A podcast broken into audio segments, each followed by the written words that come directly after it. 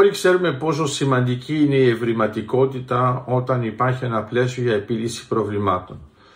Αυτό όμως που μπορεί να μην μελετάμε με έναν ξεκάθαρο τρόπο και λόγω άγνοιας είναι πώς λειτουργεί αυτή η ε, ευριστική, το heuristics.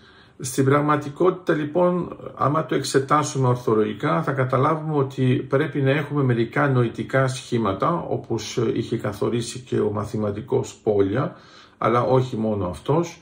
Το βλέπουμε και στο πλαίσιο της τεχνητής νοημοσύνης με τον Μίσκι, το βλέπουμε επίσης με τον Hofstadter.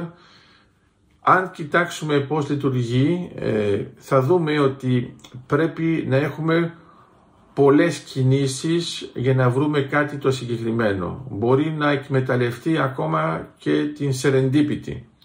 Όμως, αυτή η ευριστική τι κάνει; Δίνει δυνατότητες μεγαλύτερης ελευθερίας σε βαθμό όταν λύνουμε ένα πρόβλημα έτσι ώστε να επιτρέψει να έχουμε περισσότερες ερμηνείες και περισσότερες δυνατότητες. Δηλαδή προσπαθεί να μην μας βάλει σε μία διέξοδο. Όταν εξετάζει το δέντρο αποφάσεων πηγαίνει συχνά εκεί που υπάρχουν πολλά κλαδιά για να μπορεί να είναι πιο πλαστική η δραστηριότητά της, δηλαδή να έχει πλαστικότητα και να μπορεί να αλλάξει γρήγορα τοποθέτηση έτσι ώστε στο τέλος να πούμε εμείς πόσο ευρηματική είναι αυτή η λύση.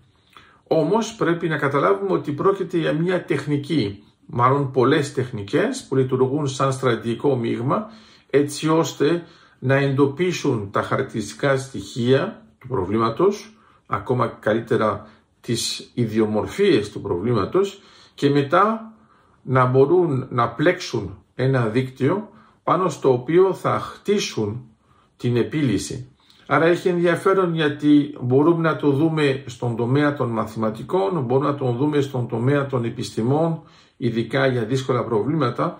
Εμφανίζεται βέβαια αυτό το πλαίσιο και σε στημένα παιχνίδια, τα οποία τα λέμε ακαδημαϊκά, όπως είναι τα στρατικά παίγνια, όπου πρέπει όταν εξετάζουμε μία θέση να δούμε πολλές επιπτώσεις ταυτόχρονα και να βρούμε πώς λειτουργεί η λύση όταν είμαστε σε ένα μη ομαλό πλαίσιο γιατί άμα υπάρχει μια ομαλότητα είναι εύκολο, λύνουμε σταδιακά το πρόβλημα και βλέπουμε με αυτόν τον τρόπο ότι καταλήγουμε στη λύση. Όμως μερικές φορές και είναι αυτό που γίνεται πιο συχνά με τα δύσκολα προβλήματα, δεν υπάρχει εύκολο μονοπάτι, υπάρχουν πολλά μονοπάτια, μερικά είναι ε, πολύ δύσκολα να τα εντοπίσουμε, όχι να περπατήσουμε πάνω τους, γιατί αφού τα βρήκαμε μπορούμε να το κάνουμε.